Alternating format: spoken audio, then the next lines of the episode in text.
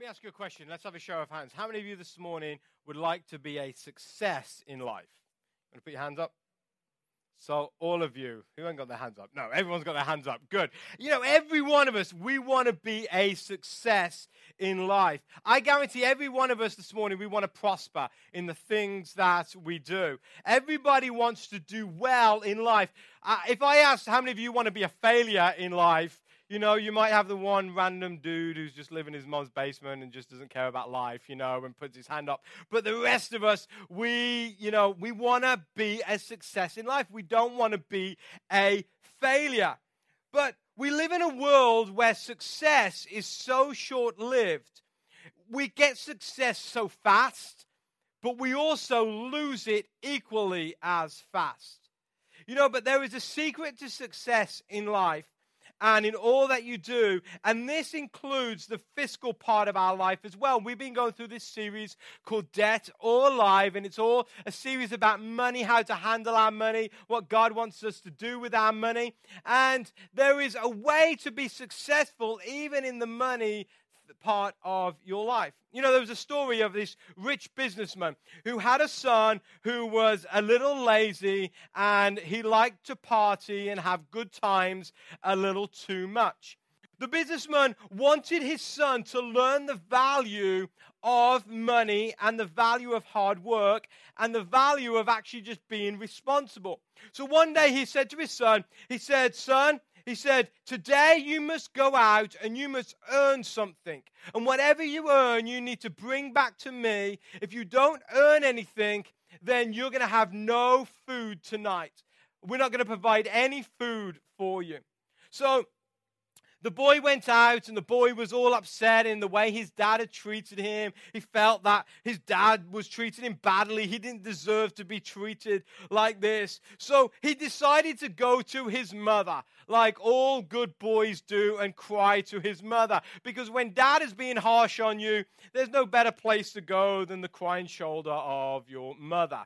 And so the boy went to his mother and he started to cry because he was so upset.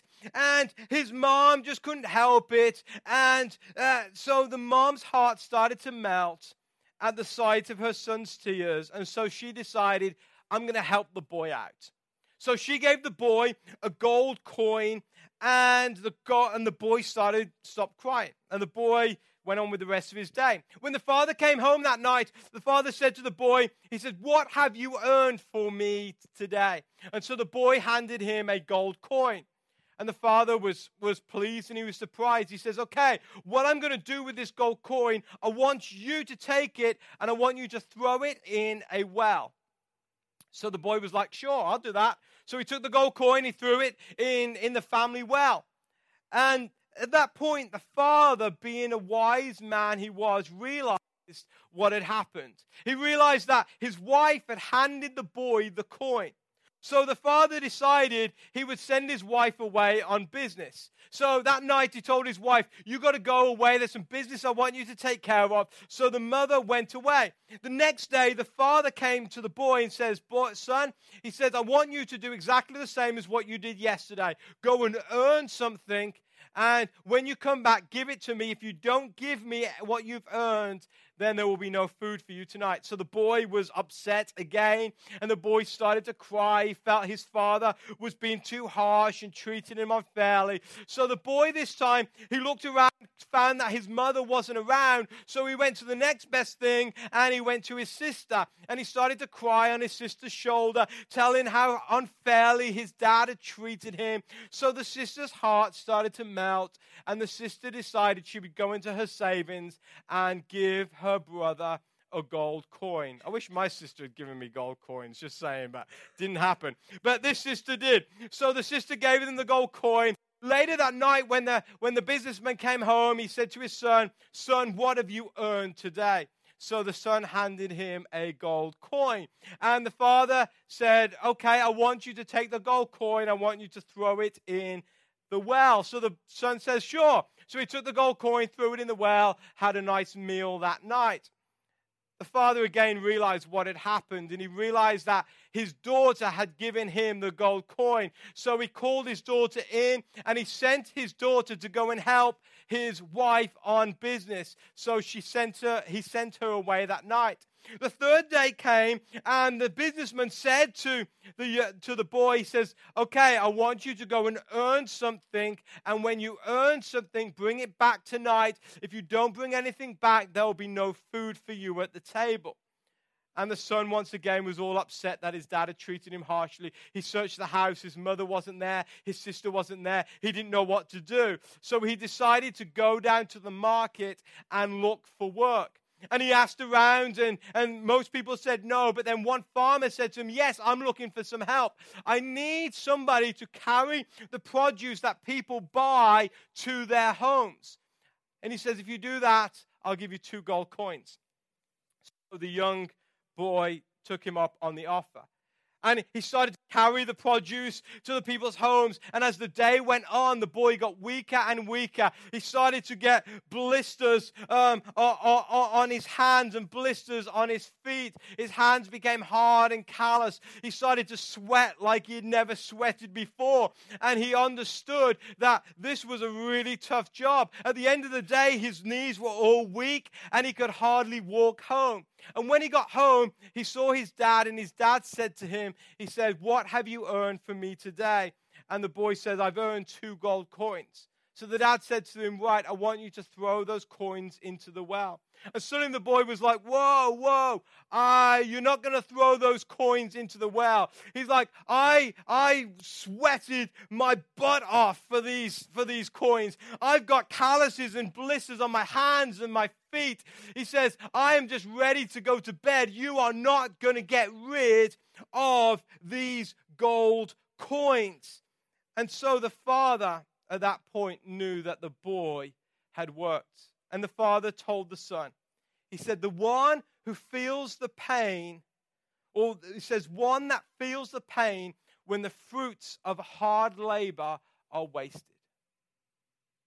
And at that point, the boy realized the value of hard work. And the boy vowed never to be lazy again. And the father at that point realized that he could trust the boy with his wealth and his success. And I ask you today, what if our Heavenly Father wants to bless you with his wealth? What if our Heavenly Father wants to trust you with success? What if our Heavenly Father wants to use you in greater ways than what he is using you right now? Can he trust you? Do you value God's blessings on your life? Do you value God's incredible wealth and incredible power? You know, maybe the reason you may be struggling in life right now is because God is testing you so that he can trust you with more. For our Heavenly Father only wants the best for you. He wants you to have a good life. He didn't want you to have a bad life. He wants you to have a good life, and he wants the best for you. But he will not put you in a place where you will succeed and then you will ultimately fail. He doesn't want you to put you in a place where you will fail. And so today what I want us to do, I want us to look at three truths that will help us understand what it takes to begin living a successful life. And And I believe that if we follow these three steps, our Heavenly Father will start to bless us in ways that we could never imagine. So the first truth I want to give to you today is this.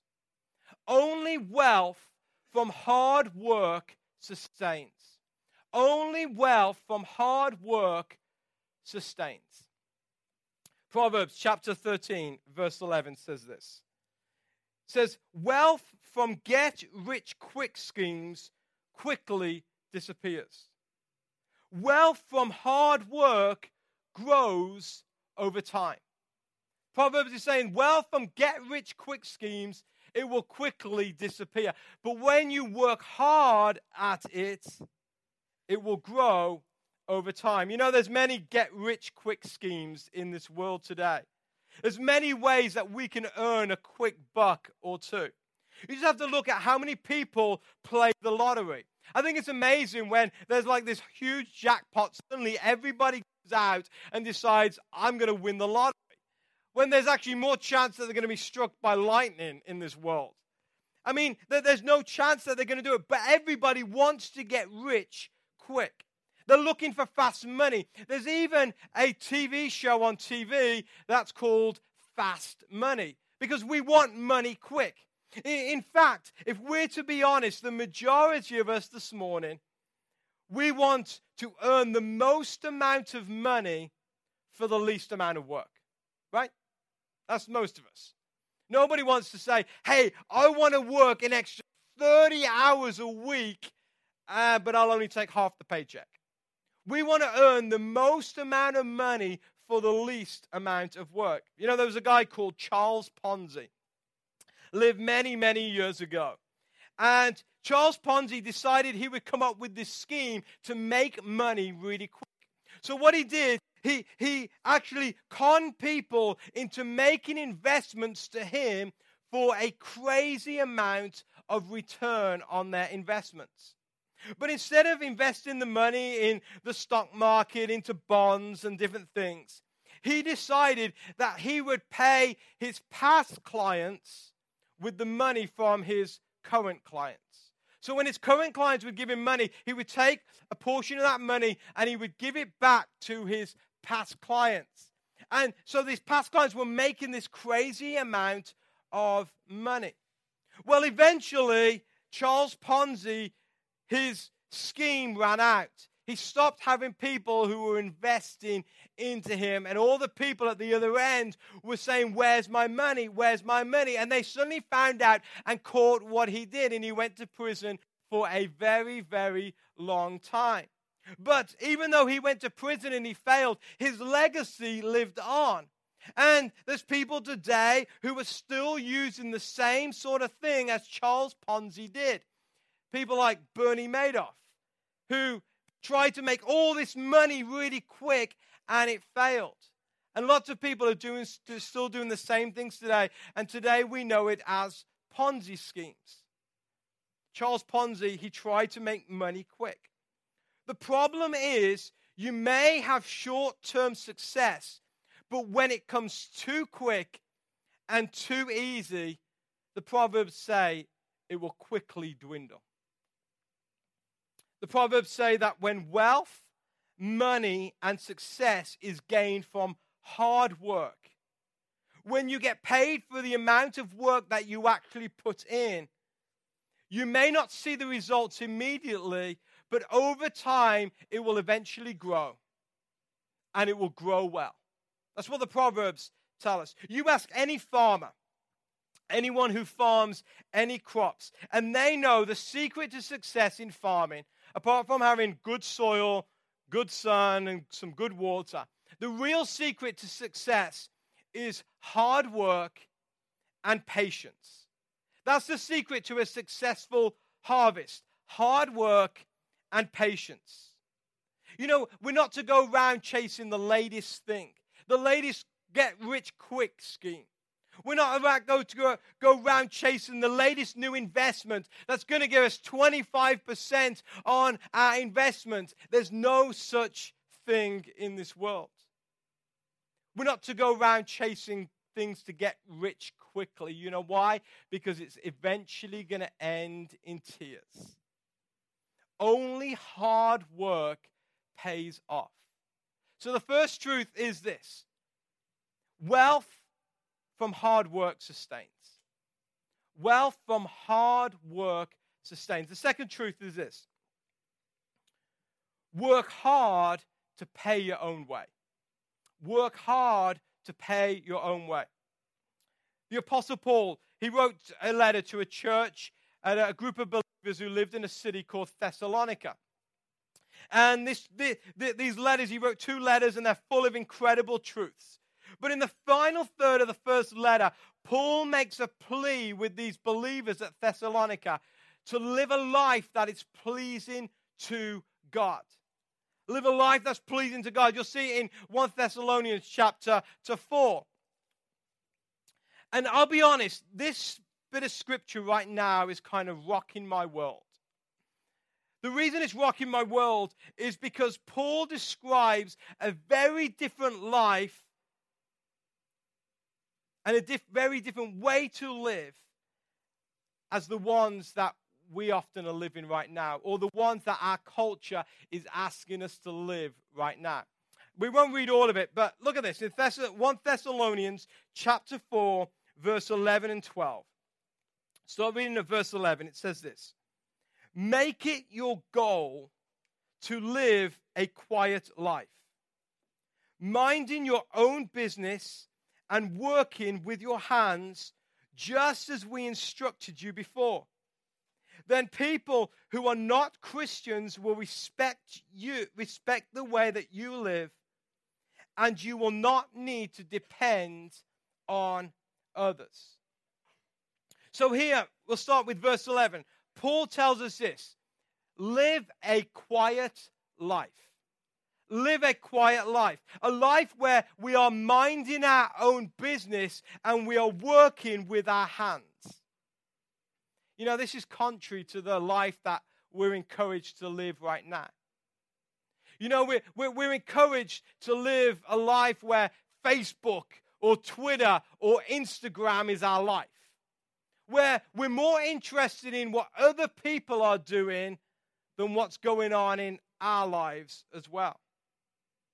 We're encouraged to live a, a loud life, a life that stands out, a life that everybody can look at and think, wow, I wish I was this person. We live in this celebrity culture where we are becoming a population of self-marketers and self-publicists. It's really what we're becoming.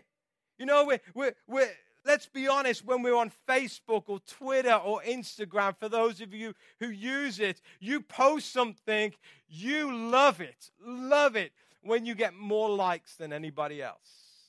You love it when you get tons of comments back. You love it where people maybe are sharing what you are putting.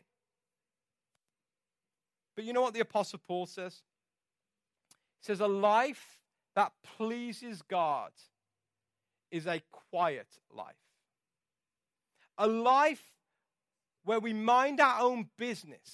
That's what he says, we mind our own business. Really, I'm going to translate that for you. It's a life where we are more concerned with what God is doing in our lives than what's going on in everybody else's life.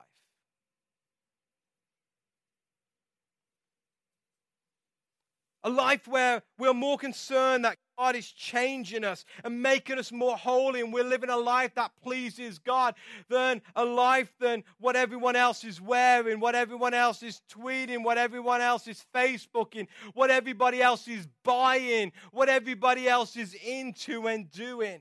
That's what Paul says. And then he makes this statement. He says, if you live this kind of life, a life that's hard work and a life where you mind your own business, a life that is quiet,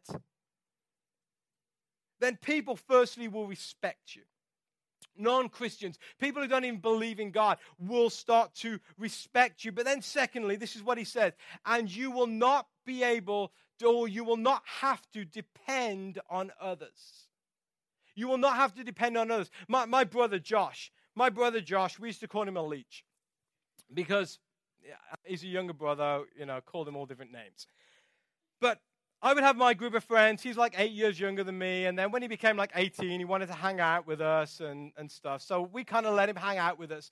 And we would always go out to eat, go out to different places. And we all had jobs. But he was just like this eternal student. And he's just like, he's twenty, I don't know, twenty-seven, twenty-eight. And he's just stopped being a student. I mean, it's just like, dude, get a job. You know, I mean, come on. When you're twenty-eight and you're just like not working, get a job. And so we would we would go out, and it's funny. It would come time for the bill, and he would be like, "Oh, I forgot my wallet. I don't have my money on me." Anyone else got a brother or friend who were like that? You know, don't you love those people? It's just like, man. So we would always end up paying for him. Well, eventually we caught wind that he would do this all the time. and he would expect other people to pay for him. So in the end, we would tell him, have you got your wallet on you? And he would be like, no. Well, you're not coming out. Are you going to pay? You're not coming out. And he would like, I mean, he's like, he was like eighteen. He was like, Mom, Mom, they won't let me go out. You know, I'm like, grow up, man, grow up, you know.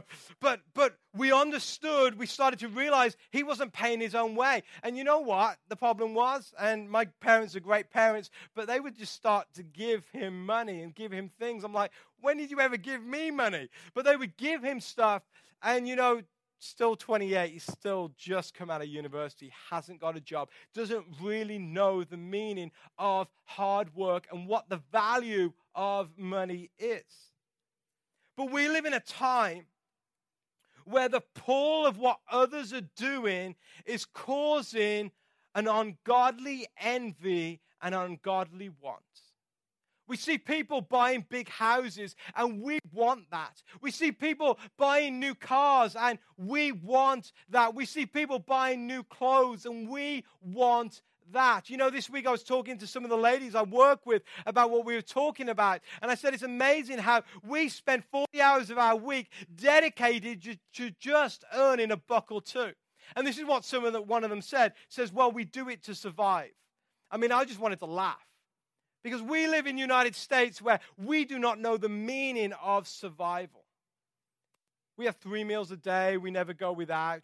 You know, we think if all we've got left in the house is, you know, a, a can of beans or a can of tuna, we think that we're just surviving. When the reality is we're some of the richest people in this world.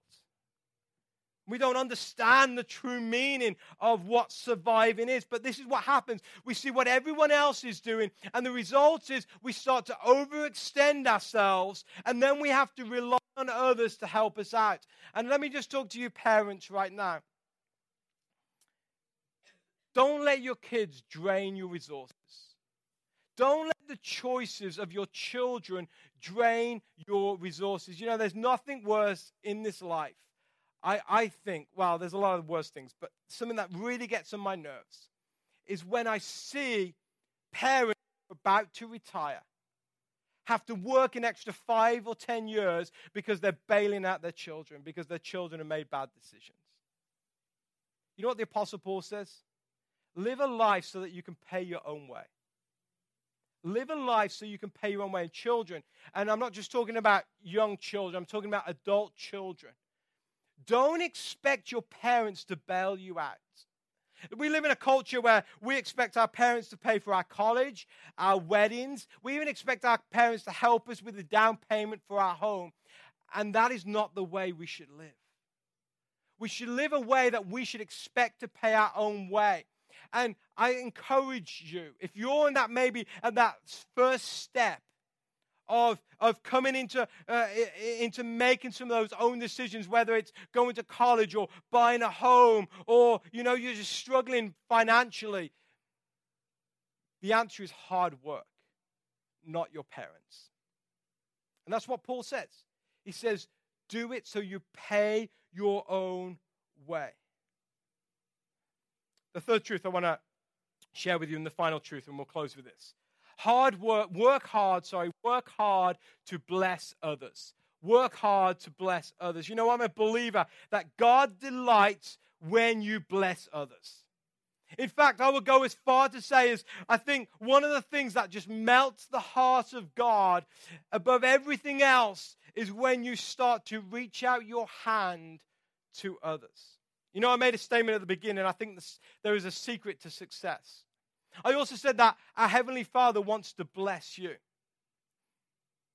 But there's a secret, and this is the secret. It's found in Ephesians chapter four, verse twenty-eight. It says, if you are a thief, then quit stealing. If you're getting money from people that you shouldn't be getting, quit doing it. If you're getting things that you haven't worked for, quit doing it. It said this, instead, and this relates to all of us, instead, use your hands for good, hard work, and then, and this is the then, and then give generously to others in need. And then give generously to others in need. This is what he says, work hard so that you can bless others. Work hard so you can bless others. That's the secret. It's not just about working hard. It's not just about putting a shift in. It's not about just saying, hey, I work seventy, sixty, seventy hours a week. I'm a hard worker. Because if your work is just for you, then ultimately you're not going to be a success. If your hard work, if all the hours that you're putting in each week is just for you, then you're not going to be a success. You may say, well, I work extremely hard to get ahead. Then this truth is for you. And the truth is this: you work hard to bless others. When you go to work this week, when you receive your paycheck, is that paycheck to bless yourself and your family, or is it to bless others?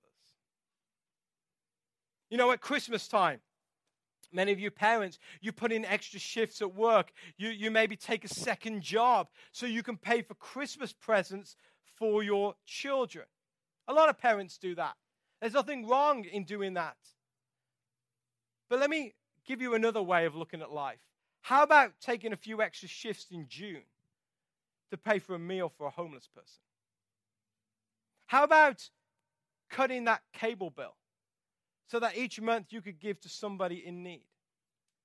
How about, let's not go out this week to eat and give that money or give some supplies to a single mother or widow who needs help. This is what Paul is saying. It's totally radical for our culture because we go to work to look after ourselves so that we can be a success. And then if we've got an overflow, then we can bless others. And Paul is saying, no, you work hard so you can bless others. You know, there's nothing wrong in earning money. There's nothing wrong in earning a lot of money. But when you want your wealth to grow, the secret is hard work. You know, there's nothing wrong in letting other people help you out. Let me just say that. Because you may think, well, I really am, you know, on the poverty line. I can't, I need some help. There is nothing wrong in having people help you out. But ultimately, your goal is you have to pay your own way. We should never rely on others, and we should never expect others to help us out. So we should live in a way that pleases God. And the way that pleases God is to live a quiet life, minding our own business, where we are working hard. There's nothing wrong in blessing ourselves. There's nothing wrong in having a nice meal, having nice clothes, having a nice house. There's nothing wrong in that. But if that is stopping you from being a blessing to others, then there is a problem. For God blesses people who bless others. You see, work should never be the focal point of our lives. Work should never drive the major decisions of our lives. But what should drive the ma- major decisions of our life, what should be the focal point of our lives is, is this life that I'm living right now pleasing to God? Am I living a life that helps to bless others? You see, the father in that story I, I gave at the beginning, he would only give the keys to his kingdom, or the keys to, of his business, I should say, once his son understood the value of hard work. And what if God is waiting for you to learn the value of blessing others before he pours out blessings on you? What if God is wanting you to start to work hard instead of feeding off others before he brings a blessing on you? What if the life that you are living right now is not pleasing to him and he is withholding because he wants to teach you what a life that pleasing to him is all about? What if God right now wants you to give you the keys to his kingdom and make you a success? What's stopping him right now? What's stopping him? Let's bow our heads.